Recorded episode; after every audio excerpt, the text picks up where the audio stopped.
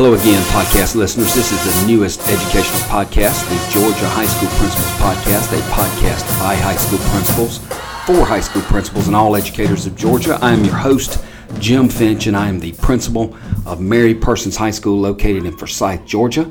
Remember, our mission and vision of this project is to interview high school principals across our state for the sake of professional learning. Thank you again for listening to the Georgia High School Principals Podcast, and please feel free to use your preferred format for listening to our podcast, whether that's on iTunes or on Google Play. And please don't forget to listen, like, and share. Today's podcast is Season 1, Episode 8, and we are back on our normal series of interviews with current or sitting principals. We most recently took a break from that series to interview former high school principals who are now in different educational roles. Episode 6 was, was, was with Tim Helms at Southwest Georgia RESA, and episode 7's guest was Dr. Robin Hines, the executive director of the Georgia High School Association. With that being said, today's guest for episode 8 is none other than Dr. Ken Hartley. He is the principal of Peach County High School located in Fort Valley, Georgia. How are you today, Dr. Hartley? Dr. Finch, I am great. Couldn't be any better. We just had our groundbreaking ceremony for the new Peach County High School that will open in fall of 2021. So great things going on in Peach County. Sounds like a lot of good things going on down there in Fort Valley. For our podcast listeners, could you just start off by giving us a little bit of your uh, educational resume and background? I tell you, Dr. Finch, I actually I've known you for a while, but you may not have known some of my background. I tell you, I actually went the non-traditional route to be an educator. Um, I received my bachelor's degree from Valdosta State University in communications. You know, I had this bright idea, this wild idea that I wanted to be the next Chris Berman and work for uh, ESPN or CNN or being a sports broadcaster anywhere in the United States. But of course, I found out very quickly that the money wasn't good starting out in that industry. So I established myself as a business owner uh, a lot of people don't know it. I was a part owner in an antique mall in Byron, the Big Peach Antique Mall. Me and my cousin were part owners of that for about seven years.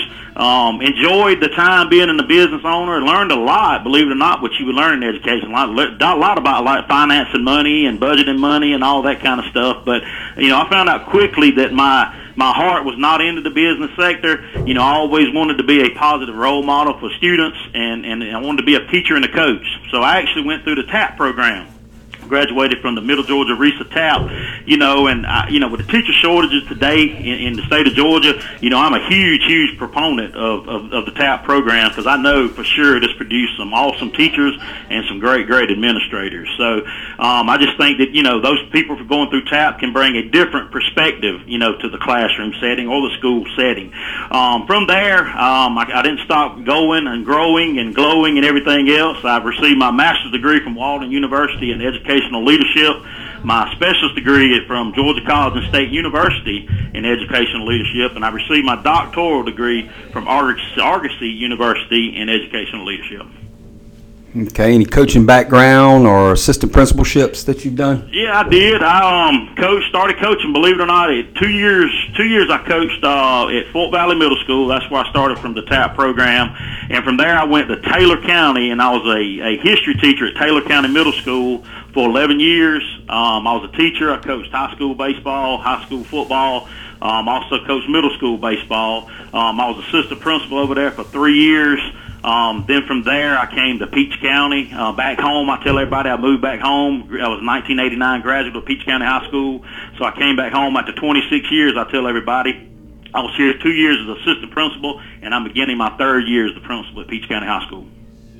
Good deal. What is it that is your why? Why do you do what you do? I think you've gone over some of that, but uh, yeah, I tell you, and it may sound old cliche-ish, um, but you know, I want to make a difference. You know, you want to make make a difference in the lives of kids. Um, and, and my whole belief, if you if, you, if it's not about the kids, if you're not doing it for the kids, then then you're in the wrong business in education. You know, I tell everybody I got two kids at the house, and I got 950 of them at Peach County High School, and I want to see every one of them be successful. You know, and, and I think back, you know, growing up, you know, outside of my parents, of course, and grandparents, you know, the people that made a, a biggest impact on my life growing up you know, were definitely my teachers and coaches, you know, and I, I believe they shaped me into the person I am today. And of course, I want to make a difference in the lives of the students in Peach County. Okay, what about any career aspirations? Do you have any next steps, or are you just kind of planted where you are right now? I tell you, I um, everybody needs a, a next step, but I, I love Peach County. You know, I love Peach County High School, and you know, like I said, looking forward to, to two years from now in the fall of 2021, um, opening up the new Peach County High School, and you know, I see myself being a principal here for a long time, and of course, you know, maybe down the road, you know, 15 years down the road, good Lord willing, you know, I'd like to be possibly a you know a superintendent somewhere, but you know, right now I could be just as happy retiring at Peach County High School as the principal. That sounds good. Tell us about your family and uh, maybe some special interests that you may have, or maybe even some hobbies. Well, I've been married to my wife. She's an educator as well. Her name is Christy. Um, we've been married 22 years. It'll be 23 years in May. Um, she's an ELA teacher at Taylor County Middle School. Been at the same place since she got out of college. She graduated from Georgia College as well, and uh, she's been teaching ELA at Taylor County Middle School for many years. Um, got a daughter, Emily. Uh, she's a junior at Mercer University. Um, she's going the um, the medical route. She um, she's majoring in um, majoring in biology. She actually went to Africa a couple years ago, and it's kind of changed her perspective on life. So she may change that major to global health, but but nonetheless, she wants to be a doctor. So she's uh, going down that path. Now I've got a son, Parker, who's in ninth grade at Taylor County High School. Um, hobbies, you know, of course, uh, sad to say now because they're they're terrible. All of my teams are terrible, but I'm a big Florida State fan. I had season tickets down there for many years my daughter went to Mercer. Of course, we gave up those season tickets, but we still try to catch a game every now and again. But I don't know if I'm to go back down there if they don't get no better. But of course, Atlanta Braves fan, Atlanta Falcons fan. So I guess all of my teams are not very good except the Peach County Trojans. So you know, I like to fish and you know go to the beach and play golf when I can, but that's that's few and far between. Okay, well that's good. That gives us a little bit of background for our podcast listeners who may or may not know. Again, we're speaking with Dr. Ken Hartley. He is the principal of Peach County High School, located in Fort Valley, Georgia. That's about 20 to 25 minutes south of uh, Macon on I 75. Today's topics of conversation with Dr. Hartley are going to be Title I, ethics, the summer work schedule, and of course, we ask all of our sitting, current, or former principals some uh, advice for aspiring leaders. So let's go ahead and get into our question series right now and start off with Title I for schools and leader, leaders. And just kind of tell us uh, how are the Title I funds being used at your school to improve the academic achievement for economically disadvantaged students? I tell you, uh, Dr. Finch, Title I funds play a huge part in, in how we help our students with, you know, as far as the resources that we provide. Um, for your listeners that do not know, to be considered for a Title I school, you must have at least 40% of your students must come from uh, low income families. So that's that's one part of your Title One. Um, one thing that's, that's kind of different about Title One, uh, you know, federal money's kind of funny. You, you never know from year to year. You know, just to give you an example, you know, you can't plan really until you get your allotment of money because we got eighty thousand dollars less this year than we did last year. You know, and that's that's a lot of money. You know, you you know you play a little bit with five thousand, but eighty thousand dollars we had to really get creative. But just to give you some things that we spend our money on um, one of the, the, the biggest ticket items that we spend our money on is it, it pays for salaries and the benefits of our ELA and social studies facilitators or coaches. Um, it also pays the, the salary and, and benefits for our full-time family engagement coordinator. So that's, that's the big chunk of the money goes to the salaries for those individuals. But we also pay, uh, set aside money for, for direct instruction. What we believe in around here is, is EOC remediation, and what we do is, of course, being on block scheduling. We um, we set aside money for our you know teachers to get a stipend for remedi- remediate our kids who have failed the EOC in the winter and in the summer. And of course, we give them a stipend for that and retesting. So we set aside money for that you know, we buy Chromebooks. Since I've been here, we've we've set aside money for at least fifty to seventy-five Chromebooks each year. So we're we're pretty close to. We got about nine hundred fifty kids, so we're pretty close to what one-to-one Chromebook for our kids, and that's set aside for Title One money. We set aside money for communication, like for stamps and any of that. We set aside a little bit of money for that. You know, just your supplies for your day-to-day operations, any of your technology-related supplies like computer software. Um, we always set aside money for Assesslet. That's a, a program that's put put off by um, University of Georgia. It's kind of like a writing component. You know, everything on the EOC, even math and social studies, everything is writing now, not just ELA. So what you do with Assesslet, we let our ELA, ninth grade lit and American lit kids take it send it off to University of Georgia and they grade it and they could get all kinds of feedback. So that's a great thing. We also set aside money for USA test prep, um, GradeCam, and also any kind of travel and, and registration for any kind of workshops that may be out there that, that'll help our student achievement. And with that, if you're not, if people are not really realizing what you have to do, you have to also set aside whatever your budget is. You also have to set aside 1% for your parent family engagement coordinator. So with that money, that one percent, you know, she has several workshops throughout the year, and that's for the workshops and supplies that that she has um, throughout the year. So that's pretty much just kind of in a nutshell how we spend it. Um, and like I said, that money can go. You can spend two hundred forty thousand dollars pretty quick, but you know, like I said, you never know from from year to year what you get. You know, when I got eighty thousand dollars less, you know, we had to, you know, order a few less Chromebooks this year than we did in the past. You know, so that's that's that's some of the things we do. So you mentioned about your family engagement coordinator. How, does that coordinator engage the parents into the process? You you mentioned something about some meetings and whatnot, but Tell me what that, what's that look um, like? I tell you, it's it's and it's not not just bragging on here because it was here before I got here, but we um our district does a great job of each school has family engagement coordinators and and they they get together and, and create a, a calendar basically for the whole year of different workshops that they're going to do all year. It may be FAFSA for high school, it may be a math night, it may be an ELA night, but we have something once a week that that we offer for our parents to you know to come in you know to our school you know to involve our parents. Now, sometimes you may have 10 and sometimes you may have 20 and sometimes you may have two, but we do have uh, opportunities for them to come in. It, you name it, they got it. You know, like cyber safety. Of course, you know, we're in a, we're in a different world of cyber security and they may have one on, you know, a workshop on helping, you know, parents understand what to look for, you know, if their kids are on social media or on the internet or anything like that. So it's just, they, they do a great job at the district as far as setting up workshops through our family engagement coordinator for our parents you know, be involved in, you know, child's education. Okay, let's move into another topic, uh, the summer work schedule. Um, you know, everybody kind of configures their summer work schedule a little bit different with planning and getting ready for the first day of school or the first weeks or the first months of school. What are some of the tasks that you'd like to see completed immediately when school gets out, like maybe in June? You know that's funny because according to some people they they're surprised when when they they think we work during the summer you know so i have to laugh when they say when they, when i tell them i'm in education i'm a principal and i tell them that i work during the summer they kind of seem shocked some of them you know so eh, we do do we do do a lot of work during the summer you know but i have to laugh when people ask me that and then i have to laugh too when when people say what do you do when the kids are there? But you know as you know being a principal and being an administrator for a long time you know summer's a busy time for us. You know one of the first things that i want to do is, is right when school ends, when our kids walk across the stage, of course, we got to close out the previous year. You know, whether it be student records or any checklist that we have. I have a huge checklist that I create. Then the district uh, uh, has a checklist that they want to create, and also our both of our assistant superintendents have a checklist for us to create. Um, you know, to check off, and we we do that immediately. I try to knock that out the first couple weeks of June.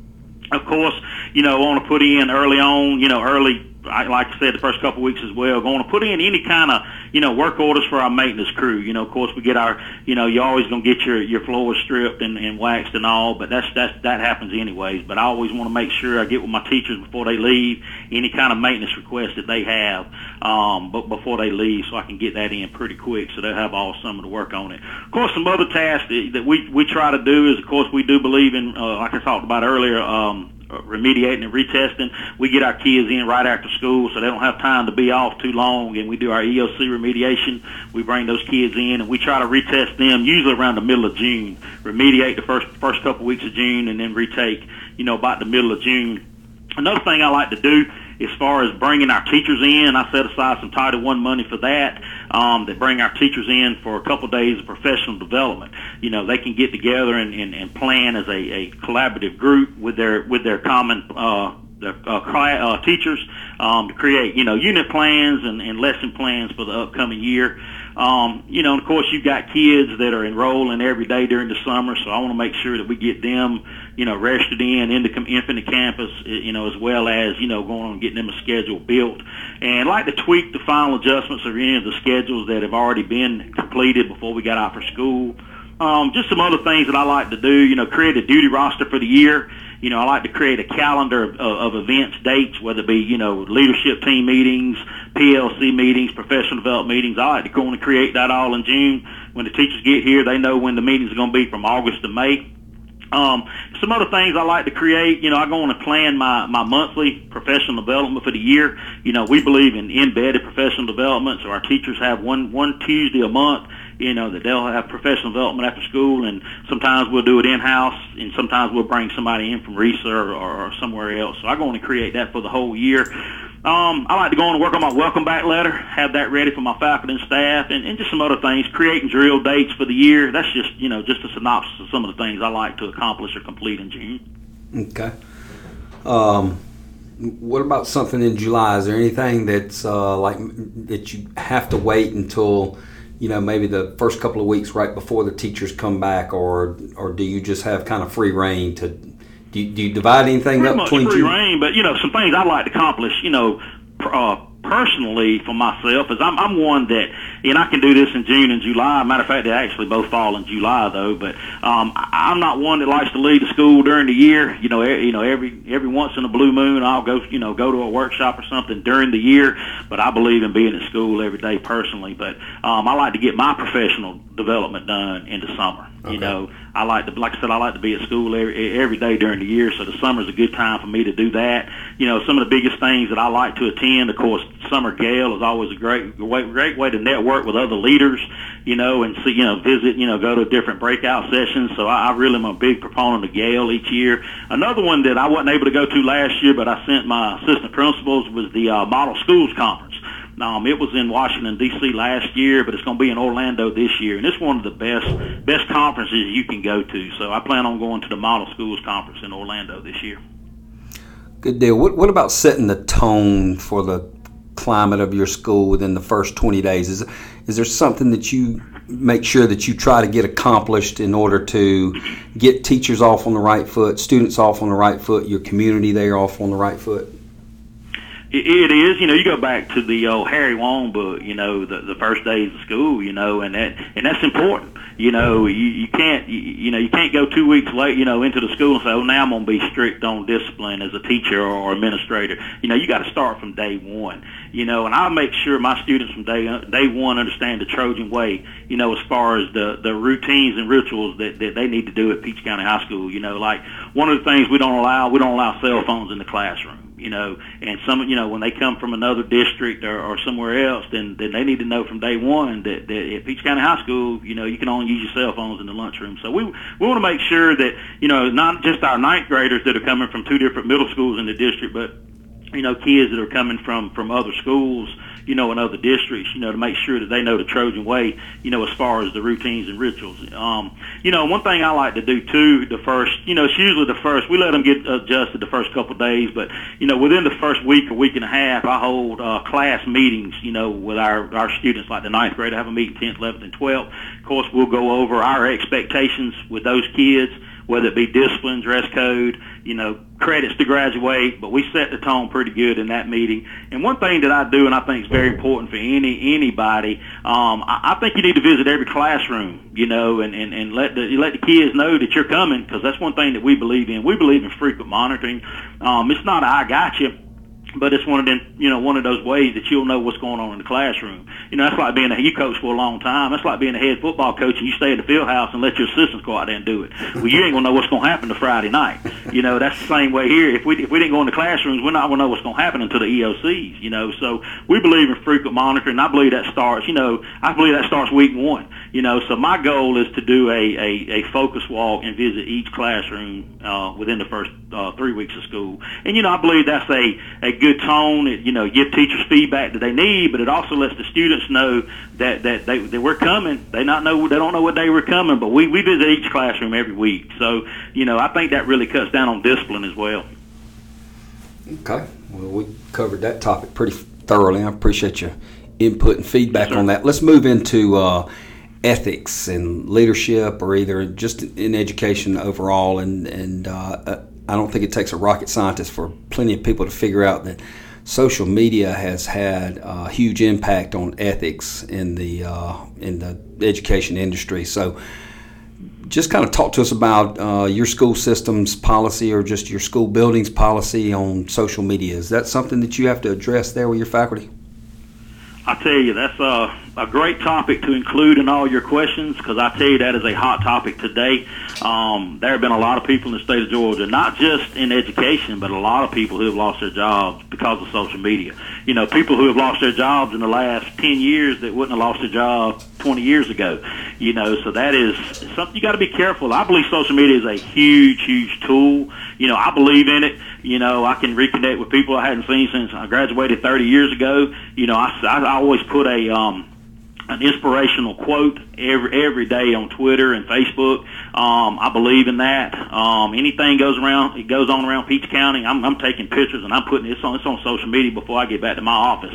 Um, so I think it is a great tool, but I think it's also a tool you have to be very very careful of. You know, as far as our our policy, um, the district policy here at Peach County, we don't really have a, a system policy for social media, but we do have guidelines on, of course, what's appropriate for staff to post online, and so that it's done in a respectful and professional way that will not only protect them, but it will also protect the reputation of Peach County schools. Okay. Have you had any issues that you've had to deal with, either with faculty and staff, or or maybe even uh, you know parents who may have reached out to you concerned about something that they may have seen from a staff member there at any of your schools? Yeah, unfortunately, you know, I've had to redirect as as an assistant principal, not only here at Peach County, but when I was at another district. You know, I've had to redirect some of our um, teachers and, and and staff on on what what we considered uh, posts or pictures that that may be appropriate for somebody else to put on Facebook or, or Twitter, but not appropriate for a an educator to put on Twitter. Um, I just I just think you got to be very very careful about it. But we've had to uh, we have definitely had to redirect, and I'm sure every principal and probably every principal and assistant principal in the state of Georgia probably had to redirect some of their staff at one time or another um, on, what's appropriate, what's not appropriate uh, as far as putting on Facebook. As far as anybody. Um, uh, to parent reaching out. We've had, you know, parents reaching out about kids posting negative things or, you know, cyberbullying, you know, about their child, but we've not had anybody reach out about, you know, an adult, you know, posting anything inappropriate about, you know, reaching out to their child, like on uh, DM or any of that kind of stuff. That's good. Let's move into honesty. Uh, and this is, it's still an area of, of, of ethics. And, you know, oftentimes you'll see you know, an ethics complaint is sometimes centered around not just social media, but around, um, you know, money, fundraising, uh, collecting monies and whatnot. Do you guys have anything, any safeguards in place with how y'all uh, write checks or raise money or distribute funds or anything like that? We do, and, and I'll tell you, and, and this is for any aspiring leader or anybody. You know, the, the easiest way for anybody to lose their certificate is, is messing with money and messing with children. You know, so you definitely, definitely, when you're dealing with somebody else's money, you've got to be careful. Um, some of the safeguards we do, our, our district does a great job at it. One of the things, as far as writing a check, you know, I sign every check um, except my own. I can't sign my own, but we must have two administrative signatures um, on on any activity check. Um, of course, like I said, no administrator can sign their own check. So if I if I had to you know get reimbursed on something, I can't sign my own. If you know if there's an, an AP that had went to Sam's and they need to get reimbursed, of course they couldn't sign their own. I could sign it, but it has to be another AP. So we have those you know in place, which you know I think is great because it's um it, it just protects everybody. Uh, checks cannot be written without approval by by me or a principal and proper backup documentation. You know, they can't just come say, "I need a four hundred dollar check for this." I need I need to know, you know, is it a workshop here or, or whatever it may be. You know, it's a, it's a very important. You know, of course, especially in the smaller schools with less staff to keep a separation of duties and a good system of checks and balances in place. It just protects everybody. What about booster clubs? Do you have to manage any of your booster clubs there and and have to search for any financial transparency on on their part? Uh, if you had any experience with that, or, or and of course, this could be different at, different districts, but you know, in Peach County, you know, our booster clubs and, and PTOS, you know, those are completely separate entities from from from our our schools. Um, the school does not have any involvement in the financial dealings of, of the booster clubs uh, in Peach County, and of course, that may be different at, at different schools throughout the state of Georgia. Okay. Uh, let's move into the topic of uh, aspiring leaders, and um, you know, you obviously we know a little bit about your background coming through the TAP program and moving into educational leadership. Um, what type of leadership development did did you receive uh, did you receive anything outside of maybe your formal training through your master's degrees or your six-year degrees or maybe your doctoral degree? Did you have any other program, like maybe through a RESA or anything like that, that you did to as an aspiring leader? No, I did. I did not personally. I've known others that have, but I but I did not. Okay.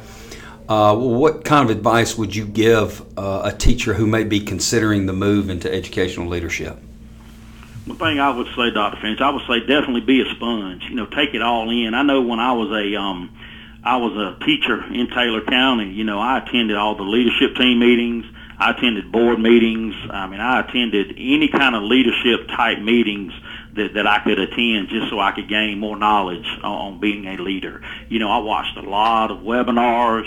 You know, I, I, I bought a lot of uh, uh, Peter Drucker books. I bought just a lot of leadership type books. I read those. Um, I just, you know, just be a sponge and, and, and get involved in as much, you know, leadership, you know, type roles as far as, you know, that you could be in as far as attending different, different meetings and all. Okay. What about an assistant principal who's thinking about trying to be a principal? What, what type of advice would you give that person? really pretty much the same thing. You know, that's what when I became an assistant principal. You know, I I, I was just being a sponge off my principal. You know, I, I worked for several different principals. Um, I'll tell you some some may not have been as good as others, but I did learn. I learned something from all of them. You know, just you know, just learn what to do and what not to do um, from from some. But even if it's a great leader that you're working under or not a great leader you're working under, you're gonna learn something from all of them you know. But I would just say be a sponge with them and learn, learn, just learn a little bit from all of them, you know. And like I said, some things you'll learn what to do, and some things you'll learn that you're not going to do when you become a, a principal. that, that's very true. That's very true, especially when you work with several different uh, principals like you've worked with. So, right, um, right let's talk. Lastly, let's talk about uh, state associations and, and, involvement in things like like GAEL and GASSP. Can you kind of speak to our podcast listeners, or maybe even some of our aspiring leaders, about the importance of uh, uh, of membership in state associations? I think it's huge. You know, I think it's a you know it's a great way to network. It's a great way to learn. Um, you know, of course, GAEL does a great great job. You've got um, Winter GAEL that's coming up here not too long from now. You've got Summer GAEL that is coming up in um, usually in July. Um, I, I would definitely, you know, definitely recommend to, to be a member of those associations. If nothing else, it gives you a great networking pool, uh, tool that you can reach out to other leaders and, and get get some advice from them if you don't know. And of course, you know, Gale also puts on legal issues. You know, our, our you know legal issues is something very important to attend because things are changing daily, whether it be special ed laws or you know transgender laws. You know, so I would definitely recommend attending any of these kind of you know GAEL workshops and, and, and conferences. But but it's also very important, like GASSP, whatever you know. If you're in the middle school, high school, or elementary level, I would definitely recommend to join one of those associations because again, you can network with uh, assistant principals and principals. And I know you're you got one of your assistant principals that that sends out emails all the time and meet in Macon to go out to eat and all, and just just being able to network with them and bounce ideas off on them. But I think it's a a very very important thing to do you know, for any aspiring leader is to join one of these organizations. Sounds good. Just podcast listeners, just as a reminder, we are talking with Dr. Ken Hartley today, and he has talked with us about topics that ranged from Title I to ethics to a summer work schedule, and obviously, uh, you know, his advice for aspiring leaders. So, again, I want to thank our podcast listeners for tuning in and listening to episode eight of our first season here on the Georgia High School Principals Podcast which is a pro- podcast by high school principals for high school principals and all educators in Georgia. I'm your host, Jim Finch, and I want to thank Dr. Ken Hartley, principal of Peach County High School, as today's guest. So thank you, Dr. Hartley, for taking time out of your busy schedule to sit down and talk with us. Dr. Finch, I sure appreciate it, and I appreciate what you're doing for, for leaders in the state of Georgia. This this podcast is great. I've listened to all of them, you know, and, and we're all lifelong learners. It don't matter if you've been a, administrator, a teacher, you know, for years. You know, you learn something every day, and it's just great to hear, you know, what other leaders throughout the state of Georgia have to say. So I want to commend you. Hats off to you for this great podcast, and I look to look forward to listening to, to many more.